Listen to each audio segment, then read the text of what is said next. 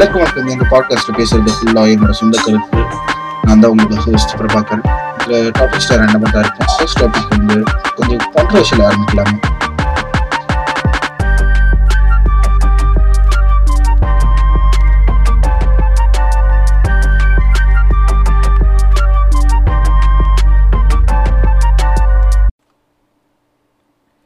வணக்க மக்களே எல்லாருக்கும் நான் தான் உங்களோட ஹோஸ்ட் பிரபாகரன். எப்பயும் போல் இன்றைக்கும் ஏதாவது பணத்தில் நான் வந்துட்டேன். இன்றைக்கி எதை பற்றி பேசலாம்னு யோசித்தப்ப நம்ம இந்தியாவில் வந்து என்ன ஓடுது இப்போ அப்படின்னு பார்த்தா இப்போ எலெக்ஷன் வரப்போகுது. இந்த எலெக்ஷன் வந்து ஆக்சுவலி எப்பவுமே மே மாதம் தான் வரும். ஆனால் இந்த தடவை மட்டும் ரொம்ப சீக்கிரமாக கொண்டு வராங்க. என்ன உள்குத்து இதில் வச்சு செய்ய போகிறாங்கன்னு தெரில பார்ப்போம். ஓகே இப்போ வந்து நான் என்ன சொல்ல வந்தேன்னா முன்னாடிலாம் வந்து தெரு தெருவாக போய் கத்தி ஓட்டு கேட்டு இப்போல்லாம் பண்ணுவாங்க. ஆனால் இப்போ வந்து முன்னேறிட்டாங்களாம். டெக்னாலஜியில் வந்து இப்படி பெரிய புலி ஆயிட்டாங்களாம். யூடியூப்பில் ஆட் கொடுக்கறது அவனை இவன் காரி துப்புறது இவனை அவன் காரி துப்புறதுன்னு சொல்லி சுற்றிட்டு இருக்கு. ஆனால் உனா எங்கே பார்த்தாலும் நீங்கள் நல்லா இருக்கணும் நாடு முன்னேறன்னு வேறு கிளம்பிடுறாங்க. இல்லை நான் என்ன கேட்குறேன் நீங்கள் என்ன பண்ணியிருந்தீங்க? என்ன பண்ணியிருந்தா அவங்களே ஓட்டு போட்டிருப்பாங்க? எதுக்கு இவ்வளோ கேன்வாஸ் நீங்கள் நிற்கிறீங்கன்னு சொல்கிறதுக்கு வேணால் போதும். அதை விட்டுட்டு எப்போ பார்த்தாலும் எங்கே பார்த்தாலும் நீங்கள் நல்லா இருக்கணும் நாடு முன்னேற. இவங்கள மட்டும் குறை சொல்ல முடியாது. அங்கே வந்துட்டு ஸ்டாலின் தான் வராரு அப்படின்னு சொல்லிட்டு பாட்டு போட்டு சுற்றுறாங்க நோ கமெண்ட்ஸ் சிம்பிளி விஸ்ட் அப்படின்னு சொல்லிட்டு கவுண்ட் இது செந்தில் சொன்ன மாதிரி தான். அதாவது ஒரு எப்படி சொல்கிறது ஒரு நல்ல தலைவனாக இருக்கணும்னா அதுக்கு நீங்கள் வந்து உங்களோட ரெப்புடேஷன் தான் பார்ப்பாங்க. ஒரு தடவை நீங்கள் உங்களை பற்றி ப்ரூவ் பண்ணி காமிச்சிங்கன்னா அதுவே போதும். உங்களை செலக்ட் பண்ணுமா வேணாமா அவங்க முடிவு பண்ணுவாங்க. அதை விட்டுட்டு சும்மா ஓட்டு காசு கொடுக்குறது அப்புறம் எங்கே பார்த்தாலும் விளம்பரம் போடுறது. இப்போ இந்த யூடியூப் கேன்வாஸ்க்கே எனக்கு தெரிஞ்சு ஒருத்தருக்கு ஓகே ஒரு நிமிஷம். அதாவது ஒரு ஜென்ரல் எலெக்ஷனில் பார்லிமெண்ட்டில் நிற்கிறவங்களுக்கு இருபத்தஞ்சி லட்சமும் அசம்பிளியில் இருக்கவங்களுக்கு பத்து லட்சமும் போட்டிருக்கு. இப்போ நான் யூடியூப்பில் ஆடு போடுறேன்னா கூட எனக்கு ஒன்றுலேருந்து ரெண்டு லட்சம் வரும். மிச்சத்தில் வந்து நான் இந்த மாதிரி கேன்வாஸு அப்படின்னு சொல்லிட்டு போட்டால் கூட எவ்வளோ வரும்?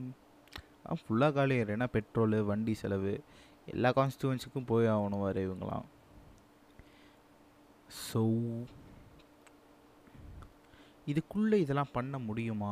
இவங்க வைக்கிற பேனரு இதுக்கெல்லாம் வந்து செட்டு போடுறது பேனர் போடுறது எங்கே பார்த்தாலும் செட்டாக போடுறானுங்க பேனரை போடுறானுங்க. இதுக்கெல்லாம் பண்ண முடியுமா? நீங்களே கொஞ்சம் யூஸ் சொல்லுங்கள் லாஜிக்கலாக இதுக்கு மேலே நான் என்னத்தை சொல்கிறது ஓகே அதாவது தமிழ்நாட்டில் பிஜேபியும் ஏஐஏடிஎம்கே ஆல் இந்தியா அண்ணா திமுக முன்னேற்றக் கழகம் திராவிடர் முன்னேற்றக் கழகம். அவங்க அதோட வேலை பார்க்குறவங்க வந்து இந்த மாதிரி பணத்தை டிஸ்ட்ரிபியூட் பண்ணியிருக்காங்கன்னு சொல்லிட்டு ஓட்டர்ஸ்க்கு அரெஸ்ட் பண்ணிருக்காங்க. இது வந்து இப்போ தான் நான் பார்த்தேன். பத்து மணி நேரம் ஆயிருக்கு. நான் இதை அப்லோட் பண்ணி பிஸ்னஸ் ஸ்டாண்டர்டுன்ற ஒரு வெப்சைட்டில் அதுக்கு நீங்கள் வந்து உன் வேலையை பார்த்துருந்தனா உனக்கு அவங்களே ஓட்டு போடுவாங்க. அதை விட்டுட்டு நீ காசை கொடுத்து தான் அவங்க ஓட்டை வாங்கணும்னு அவசியம் இல்லை. அதோட இந்த நாடோட எதிர்காலமே நீங்கள் உங்கள் ஒரு நாள் நீங்கள் போடுற ஓட்டில் தான் இருக்குது அது எனக்கெலாம் ஓட் போடுற ரைட்ஸ் இல்லை. நான்லாம் என்னை போட சொன்னாலும் நோட்டாக்கு தான் போடுவேன். ஏன்னா எவனை இங்கே உருப்புற மாதிரி எனக்கு தெரில அதாவது நீ மூலமாக மாதிரி நான் முடிச்ச வைக்கி அப்படின்ற மாதிரி தான் வந்து சுற்றிட்டு இருக்காங்க. எனக்கு என்னப்பா வயசாகுதுன்னு கேட்பீங்க அதாவது அறிவுக்கு வந்து வயசு முக்கியம் இல்லை. ஸோ புரிஞ்சிருக்கும்னு நினைக்கிறேன். அதாவது நீங்கள் வந்து உங்கள் வேலையை ஒழுங்காக பார்த்துருக்கலாம் இந்த அஞ்சு வருஷத்தில். அதான் ஒரு சான்ஸ் கொடுத்தாங்க. சரிப்பட்டு வரல. ஆனாலும் நம்ம மக்களுக்கு தான் வந்து ஒரு பெரிய நோய் இருக்கே மறதி. கண்டிப்பாக எல்லாத்தையும் மறந்துட்டு மறுபடியும் உங்களுக்கு தான் ஓட்டு போடுவாங்க. எவ்வளோ அதாவது எப்படி சொல்கிறது நீங்கள் எவ்வளோக்கு எவ்வளோ உங்களோட அந்த கோ அது என்ன?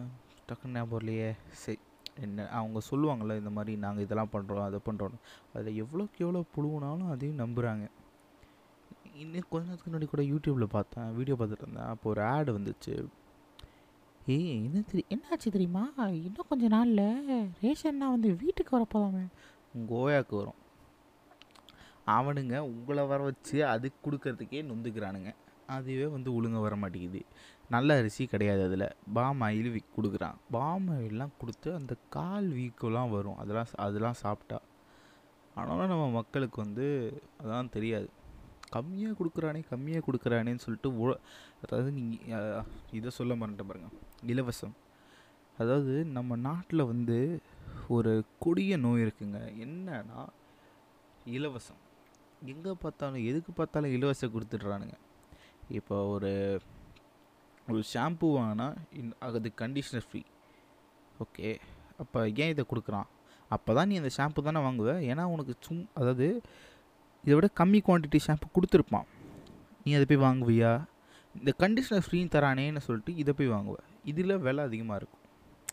இதுதான் வந்து சிம்பிள் ட்ரிக்ஸு அது மாதிரி தான் இவங்களும். என்ன பண்ணுவாங்க? இந்த மாதிரி நாங்கள் வந்து உங்களுக்கு டிவி தரோம் அப்படின்னு சொல்லிட்டு டிவி தந்தாங்க இவங்க. இவங்க டிவி தந்ததை பார்த்துட்டு ஏ நீங்கள் என்ன டிவி தர்றது? வெயில் அடிக்குது பேர். நாங்கள் ஃபேனு தரோம் அப்படின்னு சொல்லிட்டு ஃபேனு தந்தானுங்க. இப்படி மாற்றி மாற்றி அதாவது இந்த பணம்லாம் அவங்க எங்கிறது வருது? அவங்க அப்பா வீட்டு சொத்தா? இல்லை இல்லை யார் சொத்து? நம்ம கட்டுற வரி நம்ம எவ்வளோ கஷ்டப்பட்டு சம்பாரித்து அந்த காசை கட்டுறோமோ அந்த காசை இப்படி வீணடிக்கிறாங்க. இதுக்கு பதிலாக நீங்கள் எவ்வளோ பிரிட்ஜு கட்டியிருக்கலாம் எவ்வளோ அணை கட்டியிருக்கலாம் அணை கட்டுறது வந்து தப்புன்றாங்க. அது சில அதாவது அணை வந்து திறந்து விட்டால் பரவாயில்ல. கர்நாடகா மாதிரி திறந்து விடாமல் இருக்கக்கூடாது. அவங்களும் திறந்து விட்றாங்கன்னு நினைக்கிறேன் இப்போதைக்கு. அது எத்தனை வருஷத்துக்கு பார்ப்போம். கட்டும் போதெல்லாம் விட்டுட்டு இப்போ வந்துட்டு என்ன பார்த்தா சொல்ல? ஓகே. என்னன்னா நான் என்ன சொல்கிறேன்னா இலவசத்தை பற்றி பேசிகிட்டு இருந்தேன். இந்த இலவசம் வந்து கொடுத்து உங்களை கெடுத்து வச்சுருக்கானுங்க. இந்த மாதிரி இலவசம் ஓ நம்மளுக்கு ஓசில் ஏதோ கிடைக்குது. ஆனால் அது அவன் அவன் கொடுத்து வச்சு அவன் என்ன அவன் காசு வந்து எடுத்து கொடுக்குறானா? இல்லை இல்லை உன் காசு தான் நீ கஷ்டப்பட்டு சம்பாரிச்சதுலேருந்து எடுக்கிற வரி காசு தான் வந்து அவன் கொடுக்குறான். அவன் என்ன பண்ணுறான் இதை இதை வாங் இதில் செய்கிறதுக்கு கூட கமிஷன் அடிச்சுட்டு அதை வந்து அவன் பிளாக் மணியாக வச்சுக்கிறான். ஸோ இதுலேருந்து என்ன தெரியுது? எவனும் உருப்புற மாதிரி இல்லை. ஒரு ஒருத்தன் மேலேயும் ஒரு ஒரு கேஸ் இருக்குது அதாவது இந்த கவர்மெண்ட் என்ன பண்ணணும்னா இப்போ நான் வந்து எ- என் மேலே ஏதாவது கேஸ் இருக்குன்னு வச்சுக்கோங்களேன். இந்த கேஸ்க்கு எனக்கு வந்து நிறைய காலேஜஸில் சீட் கிடைக்காது. ஸ்கூல்ஸில் சீட் கிடைக்காது. ஏன்? மேபி வேலைக்கு கூட கிடைக்காது. ஆனால் எம்எல்ஏ எம்பி அவங்க மாதிரிலாம் இருக்கான் கேஸு அவங்கெல்லாம் எதுவும் பண்ணாமல் எனக்கு தோணலையே. ஏன் இப்போ எப்படி சொல்கிறது அது இந்த மாதிரி டேக்ஸ் கட்டாமல் அதுக்கெல்லாம் ஜெயிலுக்கு போயிட்டு வராங்கல்ல அவங்களெல்லாம் அப்படியே தூக்கி தம்பி நீங்கள் அரசியல் பக்கமே வரக்கூடாதுன்னு சொல்லி அடிச்சு துரத்துறோம் ஏன்னா அவங்க அன்ஃபிட்டு ஏண்டா உங்களுக்கு என்ன சும்மா வேலைக்கு வேலைக்கு வைக்கிற அதாவது உங்களை ஒன்றும் வந்து எங்களை ஆளுங்கன்னு சொல்ல. எங்களுக்காக வேலை பாருங்கன்னு தான் சொல்கிறாங்க நீங்கள் எங்களோட சர்வன்ட்ஸ் நாடா ரூலர்ஸ் ரூலர்ஸ் வேறு சர்வன்ஸ் வேறு. அதாவது இவங்க வந்து வெளில சொல்லும் போது கவர்மெண்ட் சர்வன்ட்டுன்னு தான் சொல்லணும். சீஃப் மினிஸ்டர்னா என்ன பெரிய பொறுப்பா? ஆ? உனக்கு யார் அந்த பவர்ஸ் கொடுத்தா? இந்தியன் கான்ஸ்டியூஷன் தானே? இந்தியன் கான்ஸ்டியூஷனில் என்ன சொல்லியிருக்காங்க for the people by the people to the பீப்புளா அப்படி தான் நினைக்கிறேன். அப்படி தானே சொல்லியிருக்காங்க அப்புறம்? ஏதோ ஏ அங்கே பாரு சிஎம் அப்படியே ஓடுறானுங்க. வண்டி முன்னாடிலாம் த அது என்ன என்னன்னே தெரில எப்போ பார்த்தாலும் காலில் வர விழுந்துடுறானுங்க. அதுவும் எப்படி விடுறானுங்கன்னா இப்போ கார் போகுதுன்னு வச்சுக்கோங்களேன் கார் டயர் முன்னாடி விழுந்துடுறானுங்க. நீ என்ன பண்ணியிருக்கணும்? கார் முன்னாடி போய் விழுந்து செத்துருக்கணும். நீனா எதுக்கு உயிரோடு இருந்துக்கிட்டு? அவனுக்கு ஜால்ரா போட்டு வாழ்கிறதுக்கு அவன் காலை நக்கி வாழ்கிறதுக்கு செத்துருன்ற. முதுகெலும் இல்லாத வேணாம். தேவையில்லாமல் பீப்லாம் வந்துடும் வெளியே. இப்படி தான் ஒருத்தர் கும்பிடு சாமி போட்டு வந்துட்டார் சிஎம்மா இன்னொருத்தர் ஆயிட்டார் அசிஸ்டன்ட் சிஎம்மா முதல்ல அசிஸ்டன்ட் பி சிஎம்னு ஒரு போஸ்ட் இருக்கா? ஒரு இருங்க அப்படியே கூகுளில் பார்த்துடலாம் அப்பா இருக்கு போல். நம்மளுக்கு ஒன்றுமே தெரியலையே.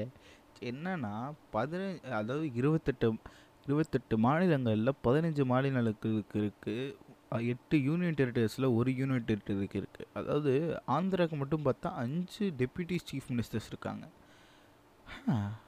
கர்நாடகாவுக்கு மூணு. இந்த மாதிரி பீகார் உத்தரப்பிரதேஷ் கோவா அங்கெல்லாம் பார்த்தீங்கன்னா ரெண்டு சீஃப் மினிஸ்டர் இருக்காங்க.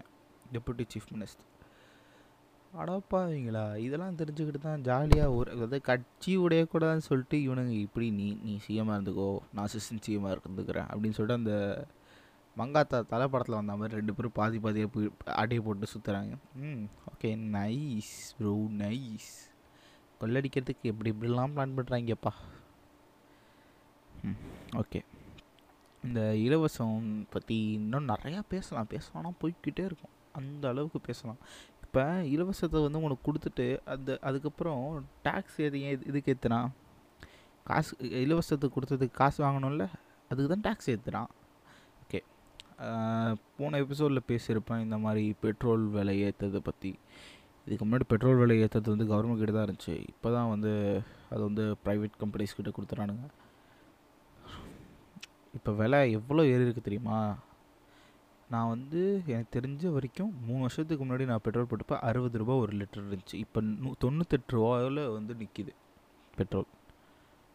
என்னங்கடா நடக்குது இந்தியாவில் நாடு இருபது வருஷம் பின்னாடி போயிருக்கு. இது வந்து மூணு வருஷம் முன்னாடி கூட தெரில. ஆமாம் மூணு வருஷம் தான் நினைக்கிறேன். மூணு வருஷம் முன்னாடி கூட எழுபது ரூபா இருந்துச்சு.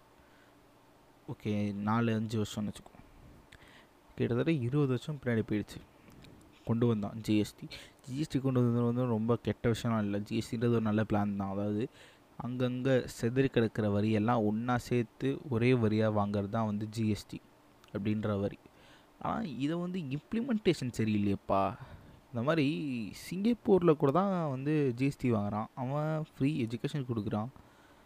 அப்புறம் என்ன பண்ணுறான் எஜுகேஷன் அண்ட் ஹெல்த் கொடுக்குறான். ஹெல்த் அதாவது ஹாஸ்பிட்டல்ஸ்க்கு வந்து பே பேஸ் பில் பேமெண்ட் பண்ண தேவையில்ல. அது எப்படி தரான்? அவனும் கிட்டத்தட்ட இவங்கள விட கம்மியாக தான் வாங்குறான் எனக்கு தெரிஞ்சு. நம்மளை விட சின்ன நாடு நம்மளை விட இளைஞர்கள் கம்மியாக இருக்க நாடு அவனால் தர முடியுது நம்மளால் ஏன் தர முடியல? ஏன்னா கொள்ளடிக்கிறதுக்கே டைம் பத்தலை. அப்புறம் இன்னொரு விஷயம் சொல்லணும்னு நினச்சேன். ரொம்ப ரொம்ப முக்கியமான விஷயம். ஒரு நிமிஷம்.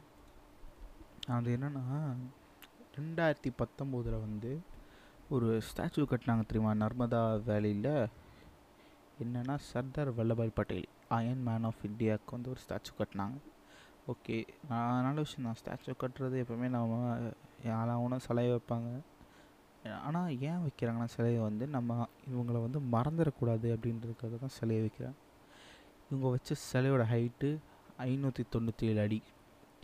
அதாவது five hundred and ninety seven feet அப்புறம் அதோட எவ்வளோ தெரியுமா? அதோட செலவாக இருக்குது அதை செய்கிறதுக்கு இங்கே ரெண்டாயிரத்தி அறுபத்தி மூணு கோடி. ரெண்டாயிரத்தி அறுபத்தி மூணு கோடி. அதாவது twenty seven billion rupees or three seventy million dollars அது நாட்டோட நாட்டை நடத்துங்க. அதாவது எங்களுக்கு மிச்ச வேலை இருக்குது நீங்கள் கொஞ்சம் நாட்டை மட்டும் ஒழுங்காக நடத்துங்கன்னு சொல்லி அந்த பவர்ஸை கொடுத்தா கொய்யாவில் ரெண்டாயிர அதாவது இவ்வளோ ரெண்டாயிரத்தி அறுபத்தி மூணு கோடி. சிலைக்கு க சிலைக்கு இப்போ தண்டை செலவு பண்ணியிருக்காங்க என்னங்க நடக்குதுங்க? ஐயையே. ஓகே. இப்போ நான் வந்து நல்லா யோசிச்சு பார்த்தேன். ஒரு நல்ல நாடாக இருக்கிறதுக்கு என்னென்ன வேணும்ன்ட்டு. அப்போ இதுதான் வந்து நான் என்னை பொறுத்த வரைக்கும் நான் யோசித்த விஷயங்கள். அதாவது ஒரு நாட்டுக்கு மொத்தம் அஞ்சு குவாலிட்டிஸ் தேவை. என்னென்னா மொதல் விஷயம் நாடு வந்து பத்திரமா இருக்கணும் சுத்தமாக இருக்கணும். பத்திரமா இருக்கிறதுனா எப்படின்னா வந்து கொல்ல போகிறது இருக்கிறது கம்மியாக இருக்கணும் இருக்காமல் இருக்கிறது வந்து ரொம்ப கஷ்டமான விஷயந்தான் ஆனால் கம்மியாக இருக்கலாம். லோ க்ரைம் ரேட் அப்படின்னு சொல்லுவாங்க இதுக்கு. அதாவது எப்படின்னா இப்போ நம்ம ஊர்லலாம் வந்து ஒரு சின்ன பையன் போனால் அவனை கடத்திட்டு போய் அவனை வச்சு காசு கேட்குறது கண்ணை நொண்டி பிச்சை எடுக்க விட்றதுன்னு பண்ணுவானுங்க. ஆனால் மத் அதாவது ஒரு இப்போ உலகத்துலேயே வந்து பீஸ்ஃபுல்லான கண்ட்ரி எதுன்னு நீங்கள் கூகுளில் போட்டால் கூட ஐஸ்லாண்ட் தான் சொல்லும். ஏன்னு சொன்னால் அவங்களோட லோ க்ரைம் ரேட் செம்ம லோங்க அதாவது சின்ன பசங்க கூட தைரியமாக போயிட்டு வரலாம். அந்த அளவுக்கு ரொம்ப கம்மியான க்ரைம் ரேட் இதெல்லாம் இந்தியாவில் நடக்கிறது கஷ்டம்தான். ஏன்னா இருபத்தாறு வயசு பொண்ணுங்கள்லேருந்து பத் பிறந்து ஆறு மாதமான குழந்த வரைக்கும் யாருக்குமே பா பாதுகாப்பு இல்லை. இதெல்லாம் சொல்கிறதுக்கு எனக்கு ஒன்றும் வயசு இல்லை பட் ஜஸ்ட் மை தாட்ஸ் என்னை யாரும் இதெல்லாம் சொல்லக்கூடாது அப்படின்னு சொல்ல முடியாது. ஏன்னா எனக்கு வந்து ரைட்ஸ் இருக்குது I can see all think okay அப்புறம் வந்து க்ளீன் ஸ்விட்ச் பாத்னு ஒன்று கொண்டு வந்தாருங்க அதுக்கப்புறம் என்னாச்சுன்னே தெரில. என்னதான் நீங்கள் பண்ணுறீங்களோப்பா ஐயோ இவனுங்க ஒருத்தனுங்க கூத்தடிக்கிறானுங்க நல்லா இவனுங்கிட்ட பவரை கொடுத்துட்டு. அதுவும் இந்த அறிவுன்னு இருக்கிறத அது கொஞ்சம் யோசிச்சா கூட போதும். இந்த வடக்கனுங்க இருக்கானுங்க பார்த்தீங்களா நோ ஃபன்ஸ் எனக்கு வந்து நம்ம தமிழ்நாட்டில் சவுத் இந்தியாவில் இருக்க நார்த் இந்தியன்ஸ் எல்லாரையும் பிடிக்கும். ஏன்னா அவங்களுக்கு நம்மளை பற்றி தெரியும். ஆனால் அங்கே இருக்க எச்ச பசங்க வாயை திறந்தா அம்மாவை பற்றி தான் பேசுகிறானுங்க அவனுங்க. தெரிக்கும் நான் வந்து இந்த மாதிரி கேம்ஸ் விளையாடும் போது தான் சொல்கிறேன் வாயை திறந்து பச்சை பச்சையாக அம்மாவை போய் திட்டுறானுங்க எரிச்சலாக இருந்துச்சு எனக்கு. ஏன்டா உங்கள் ஏன் உங்கள் அம்மாவை போய் திட்டேன்டா? உனக்கு என்னடா பிரச்சனைலாம் கேட்டேன். ரொம்ப அசிங்க அசிங்கமாக திட்டுறானுங்க. அதாவது அவனுங்களுக்கு வந்து நம்ம ஏதாவது சவுத் இந்தியன்ஸ் பார்த்தா இதை ஏழை மாதிரி நினைக்கிறேன். ஆனால் நம்ம தான் அவனுங்களோட எவ்வளோ பெட்டர்னு அவனுங்களுக்கு தெரியாது. நம்ம ஒன்றும் எல்லாத்தையும் பான் பராக் கொடுத்து போகிறதில்ல அவனுங்க தான் எங்கே பார்த்தாலும் செவுத்துல பச்சை சிகப்பு செப்பாக இருக்குது பார்த்தா பான் பராக்கை போட்டு துப்பி வச்சுருக்கானு பாரதேசி பசங்க. இவனுங்க நம்மளை சொல்கிறானுங்க வந்துட்டு நீங்கள் வந்து சீ அப்படின்னு நான் வர சொல்கிறானுங்க ஏண்டா உங்கள் சுத்த பாருங்கடா அப்புறம் அடுத்தவங்க சுத்த வந்து நோண்டலாம் வந்துடுவானுங்க ஆட்டிக்கிட்டு. ஓகே நம்ம அவனுங்களை திட்டோம்னா திட்டிக்கிட்டே போகலாம் அடுத்த டாபிக் போவோம். அடுத்தது அஞ்சு குவாலிட்டிஸில் ரெண்டாவது குவாலிட்டி ஈக்குவாலிட்டி அதாவது நம்ம ஊரில் கண்டிப்பாக ஜென்டர் பயாஸ் இருக்கும். அதாவது பொண்ணு நான் வீட்டில் உட்காந்து வீட்டு வேலை பார்க்கணும் பையன் நான் வெளில போய் வேலை பார்க்கணுன்ட்டு ஆனால் ஈஸ்லாண்டில் அது கிடையாது. ஜென்டர் ஈக்குவாலிட்டி நீ வேலை பார்க்குறியா? நானும் வேலை பார்க்குறேன். பிரச்சனையே இல்லை. நீ வீட்டில் இருக்கியா? நான் நீ வேலைக்கு போறியா? நான் வீட்டில் இருக்கேன். பிரச்சனையே இல்லை. அதில் வந்து பையனும் வீட்டில் இருக்கலாம் பொண்ணும் வீட்டில் இருந்திருக்கலாம். யாராக வேணா இருந்திருக்கலாம். இன்னொருத்தர் வேலைக்கு போயிருக்கலாம். அப்புறம் அவங்களுக்கு வந்து இன்னொரு விஷயம் இருக்குது எல்ஜிபிடிஐ அப்படின்னு சொல்லிட்டு. அதாவது எல்ஜிபிடிஐனா நம்ம ஊரில் வந்து அரைவாணி ரொம்ப அசிங்கமாக சொல்லுவாங்க ஒம்போதுன்ட்டு. இப்போ தான் சிம்பிளாக சொல்ல முடியும். அவங்களுக்கு வந்து ஒரு ஈக்குவாலிட்டி இருக்கும். அவங்களே சமமாக தான் நடத்துவாங்க. இப்போ எனக்கு ஒன்றும் பிரச்சனை இல்லை. எனக்கு கூட சில பேர் தெரியும் ஒரு மாதிரி நடந்துப்பாங்க. எனக்கு டவுட் இருந்துச்சு.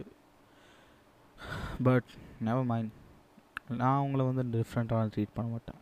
ஆனால் எங்கள் அம்மா வந்து படத்தில் பார்த்ததுக்கு ஒரு மாதிரி ஹி அப்படின்ற மாதிரி பண்ணாங்க. எனக்கு ஒரு மாதிரி ஆயிடுச்சு. ஏம்மா அவங்க வந்து அவங்களுக்கு பிடிச்ச மாதிரி வாழ்கிறாங்க உங்களுக்கு என்ன பிரச்சனை? நான் கேட்டேன். ஆனால் இது வந்து சொன்னாங்க இது வந்து இயற்கைக்கு முரம்பானதுன்ட்டு. அப்போ நம்ம இப்படி கான்க்ரீட் ஜங்கிளில் இருக்கிறது வந்து இயற்கைக்கு முரமானது இல்லை.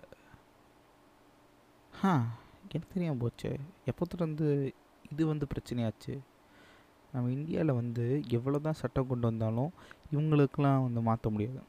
அதாவது எனக்கு தெரிஞ்ச வரைக்கும் வேர்ஸ்ட் ஜென்ரேஷன்றது நம்மளோட பேரண்ட்ஸும் அவங்களோட பேரண்ட்ஸும் தான்.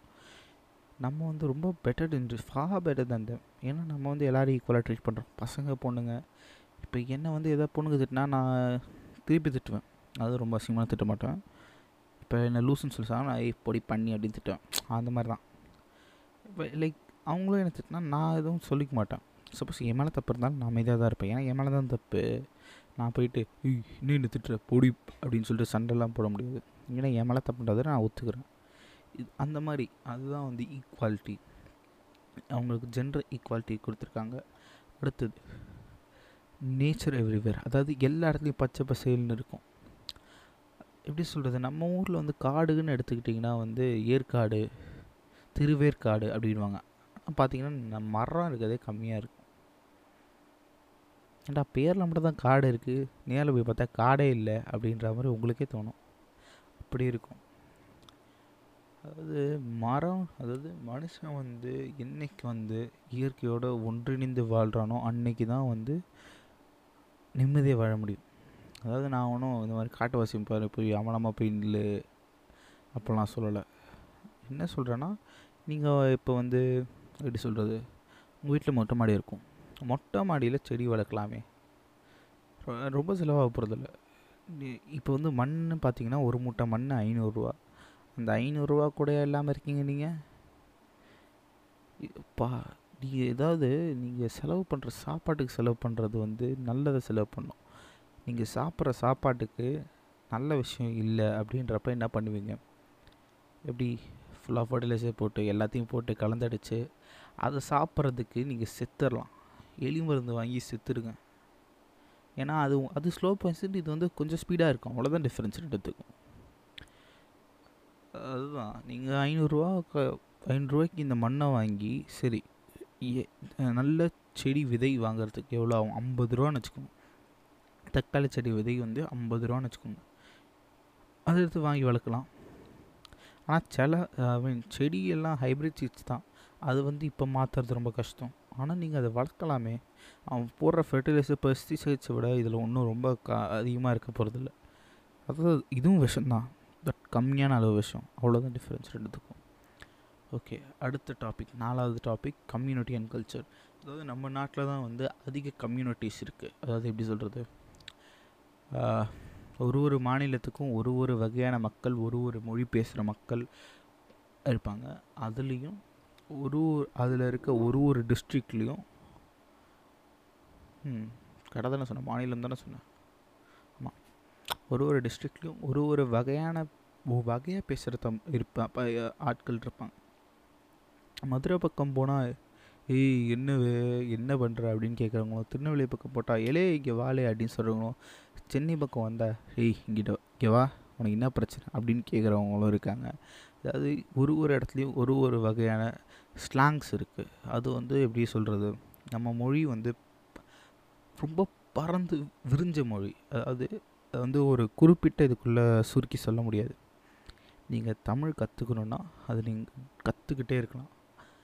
நிறைய நிறைய எப்படி சொல்கிறது கடலில் போய் ஒரு கை தண்ணி எடுத்துகிட்டு நான் கற்றுக்கிட்டேன் இதுதான் கடலில் இருக்க தண்ணி. கடல் எவ்வளோ தான் தண்ணி இருக்குன்னு சொல்ல முடியுமா? அது மாதிரி தான் நீங்கள் ஒரு புக் படித்தா பத்தாது. ஏ அ ஆ, இ தெரிஞ்சால் பத்தாது. காணா சானா தெரிஞ்சால் பத்தாது.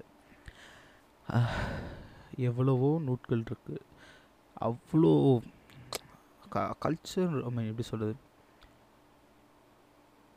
அவ்வளோ இருக்குது தமிழில். ஓகே இதெல்லாம் ரொம்ப பெரிய டாபிக் இதெல்லாம்.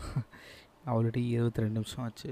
நான் அடுத்ததுக்கு போகிறேன் affordable health care and education அதாவது நம்மளால் அஃபோர்ட் பண்ணுற அளவுக்கு அது இருக்கணும். ஃப்ரீயாக வேணாம். அஃபோர்ட் பண்ணுற அளவுக்கு இருக்கணும் அட்லீஸ்ட் எப்படி சொல்கிறது இப்போ யூஎஸ்லலாம் செம்ம காஸ்ட்லிங்க. அதாவது டாக்டர்கிட்ட போகணுன்னா இல்லை நான் போய் செத்துறேன்னு சொல்லிட்டு போய் செத்துருவாங்க. அந்த அளவுக்கு பில் திட்டுவாங்க யூஎஸ்லலாம் அவ்வளோ பிரச்சனை இருக்குது அவங்களுக்கு. நம்ம நாடும் இப்போ அப்படி தான் இப்போ நான் வந்து எனக்கு ஏதாவது பிரச்சனைன்னு போனால் கூட எனக்கு நான் மினிமம் ஐநூறுரூவா டாக்டர் ஃபீஸ் இல்லாமல் உள்ளே போக முடியாது. இந்த ஐநூறுரூவான்றது நான் இப்போ வேலைக்கு போனால் எனக்கு அஞ்சு நாள் அவன் சம்பாதிக்க. அதை அந்த டாக்டர் அசால்ட்டாக சம்பாரிச்சு போயிடுவார் சும்மா என்ன அஞ்சு நிமிஷம் கூட பார்த்துருக்க மாட்டார். இவனுக்கு இதான் பிரச்சனை சொல்லி சொல்லிட்டு போயிடுவார் இதுதான் வந்து அஃபோர்டபுள் ஹெல்த் கேருக்கும் இதுக்கும் டிஃப்ரென்ஸ் அஃபோர்டபுள் ஹெல்த் கேர்னால் நான் ஐநூறுரூவா செலவு பண்ணுற இடத்துல நூறுரூவா ஐம்பது ரூபா இருக்கணும். ஓகே எஜுகேஷன் எஜுகேஷனுன்றது தான் இந்த இப்போதைக்கு இந்தியாவில் இருக்கிறதுலே பெஸ்ட் பிஸ்னஸ் இப்போ எங்கள் ஸ்கூல் அதாவது வேலம்மாள் எஜுகேஷனல் ட்ரஸ்ட் கிட்டேருந்து ஐநூறு கோடி எடுத்துகிட்டு போனாங்க. போன வருஷம் தான் நினைக்கிறேன். போன வருஷமா அதுக்கு முன்னாடி வருஷம். ஐநூறு கோடிங்க. ஒன்று இல்லை ரெண்டு இல்லை ஐநூறு கோடி வரி கட்டலைன்னு சொல்லிட்டு எடுத்துகிட்டு போனாங்க. இந்த ஐநூறு கோடியில் எவ்வளோ பண்ணியிருக்கலாம் தெரியுமா? லைக் லிட்ரலாக எங்கள் ஸ்கூல்லலாம் வந்து முன்னாடி வந்து நான் சின்ன பையனாக இருக்கும்போது சேர்மன் பர்த்டேக்கு இந்த மாதிரி ஒரு ஸ்வீட் தருவாங்க. இந்த என்ன ஸ்வீட்டுன்னு என்ன போல பட் ஒரு மில்க் மில்க் ஸ்வீட் தருவாங்க. அப்புறம் அது குறைஞ்சது. ஒரு அதென்ன என்ன? ஒரு மஞ்சாச்சு. இப்போ வரைக்கும் அந்த மஞ்ச் தான் தந்தாங்கன்னு நினைக்கிறேன். மஞ்சா ஹெக்லஸாக கடைசியா? இதில் சேமித்து நீங்கள் என்ன அப்புறம் என்ன இழவுக்கதை கொடுத்துக்கிட்டு அப்போ வந்து அவ்வளோ செலவு பண்ணவங்க இப்போ இவ்வளோ தான் செலவு பண்ணுறாங்க ஒரு ப்ரோக்ராம் நடத்துகிறோம்னா ஆனுவல் டேன்றது ஒரு வருஷத்துக்கு ஒரு தடவை நடத்தணும். ஆனால் எங்கள் ஸ்கூலில் அஞ்சு வருஷத்துக்கு ஒரு நடத்துவானுங்க. இல்லை மூணு வருஷத்துக்கு ஒரு தடவை நடத்துவானுங்க. ஆனுவல் டேனா வருஷ வருஷம் தானே கொண்டாடணும். இவனுக்கு புதுசாக என்ன பண்ணுறானுங்க ஓகே இந்த மாதிரி டுவெல்த்து முடிச்சதுக்கப்புறம் கடைசியாக போகிற ஸ்டூடெண்ட்ஸ்க்கு வந்து ஃபேர்வெல் வந்து இவங்க வந்து கொஞ்சம் ஸ்பான்சர் பண்ணிக்கலாம். அதாவது வெறும் அந்த ப்ளேஸ்க்கு மட்டும் காசு கட்டலாம். அதை பண்ண மாட்டானுங்க. ஒன்றும் கிழிக்க மாட்டானுங்க. இதுக்கப்புறம் அவன் இந்த இத்தனை வருஷம் ஸ்கூலில் குப்பை கொட்டினா உனக்கு தான் காசு கொடுத்தான். அவனுக்கு எதுவும் பண்ண மாட்டீங்களா? அப்படின்னா இல்லைப்பா. நான் நிறைய சம்பாதிக்கணும். உங்களுக்கு காசு வந்து நொட்டுறதுக்கு இல்லை அப்படின்னு சொல்லிட்டு வச்சது எல்லாத்தையும் சுருட்டிட்டு போனான்னா க ஏழை. செம்ம பிஸ்னஸ்க்கானா நானும் அதான் யோசித்தேன். பேசாமல் நான் போய் ஏதாவது டியூஷன் எடுத்துடலாமான்ட்டு. ஏன்னா இப்போ நான் வந்து டியூஷன் எடுத்து வச்சுக்கோங்களேன். மேக்ஸுக்கு ஒரு இருபதாயிரம் எடுப்பேன். ஒரு சப்ஜெக்ட்டுக்கு இருபதாயிரம். ஒரு சப்ஜெக்ட்டுக்கு இருபத்தி இருபதாயிரம்னு பார்த்தா கூட எனக்கு மொத்தம் ஆறு சப்ஜெக்ட் இருக்குது மேக்ஸு இங்கிலீஷு இங்கிலீஷ் மோஸ்ட்டாக டியூஷன் போக மாட்டாங்க. ஸோ அதை விட்டுலாம் okay maths physics chemistry computer science okay நாலு சப்ஜெக்ட் இருக்குது ஆறு சப்ஜெக்ட் இல்லை. ம் ஆனால் ஆறு சப்ஜெக்ட் hmm, தான் எனக்கு. நான் எக்ஸாமில் ஏன்னா இங்கிலீஷையும் பிடியும் சேர்ப்பாங்க. Ah, ஸோ ஓகே இப்போதைக்கு எனக்கு நாலு சப்ஜெக்ட் இருக்குது ஒரு சப்ஜெக்ட்டுக்கு இருபதாயிரம் நாலு சப்ஜெக்ட்டுக்கு எண்பதாயிரம். அதாவது நான் அசால்ட்டாக ஒரு வருஷத்துக்கு எண்பதாயிரம் ஒரு ஸ்டூடெண்ட் கிட்ட சம்பாதிப்பேன் இப்போ என் டியூஷனுக்கு எட்டு பேர் வந்தால் கூட எட்டு இன்ட்டு எட்டு நூ ஐயோ ரொம்ப கஷ்டமாக இருக்கேன் எண்பதாயிரம் ஒரு லட்சத்து அறுபதாயிரம். ஏ என்னப்பா போய்கிட்டே இருக்குது ஒரு நிமிஷம். அப்படி கூட்டி கழித்து பார்த்தா மொத்தம் ஆறு லட்சத்தி நாற்பதாயிரம் ரூபா என்கிட்ட இருக்கும். எட்டு பேர்கிட்ட ஆறு லட்சத்தி நாற்பதாயிரம் ரூபா இப்போ சப்போஸ் என்கிட்ட இருபது ஸ்டூடெண்ட்ஸ் இருந்தாங்கன்னா அப்படியே டபுள் பண்ணுங்க. கூட ஒரு ஜீரோ சேர்த்துருங்க. எண்பதாயிரத்தில் எட்டு லட்சம் பதினாறு லட்சம் இருக்கும். இப்போ சொல்லுங்கள் எஜுகேஷனுன்றது ஒரு பெஸ்ட் பிஸ்னஸாக இல்லையா? ஓகே ஆல்ரெடி இது இருபத்தாறு நிமிஷம் வந்துருச்சு. நான் இதோட முடிச்சுக்கலான்னு பார்க்குறேன் அதாவது கடைசியாக நான் என்ன சொல்ல வரேன்னா வருஷம் ஃபுல்லாக உங்களை வருஷம் ஃபுல்லாக உங்களோட பவர்ஸை வந்து ஒருத்தர்கிட்ட கொடுக்குறீங்க. அது ஒரு பார்ட்டிக்கிட்ட கொடுக்குறீங்க. இல்லை ஒரு கூட்டணிக்கிட்ட கொடுக்குறீங்க. ஆனால் இன்றைக்கி ஒரு நாள் மட்டும்தான் உங்ககிட்ட உங்களோட ரைட்ஸ் அதாவது உங்களோட பவர்ஸ் இருக்கும். அதுதான் எலெக்ஷன் டேட் அன்னைக்கு போயிட்டு உங்களோட பவர்ஸை யூஸ் பண்ணி ஒரு நல்ல இப்படி நல்ல நல்ல அரசியல்வாதியை நம்புகிற மாதிரி இல்லை. அரசியல்வாதி ஓகே தேர்ந்தெடுத்து நம்ம நாடு முன்னேறணும்னு நினச்சி போய் உங்களோட ஓட்டு போடுங்க. ஓட்டு போட மறந்துடாதீங்க ஓகே மக்களே thanks for listen with the podcast இவ்வளோ தூரம் கேட்டிருந்தீங்கன்னா ரொம்ப நன்றி. Love you guys so much and see soon அடுத்த எபிசோடில் சப்போஸ் ஏதாவது உருப்படி என்கிட்ட கண்டென்ட் இருந்துச்சுன்னா நான் கண்டிப்பாக போடுறேன். கண்டிப்பாக போடுறேன். தேங்க்யூ காய்ஸ் வரட்டா?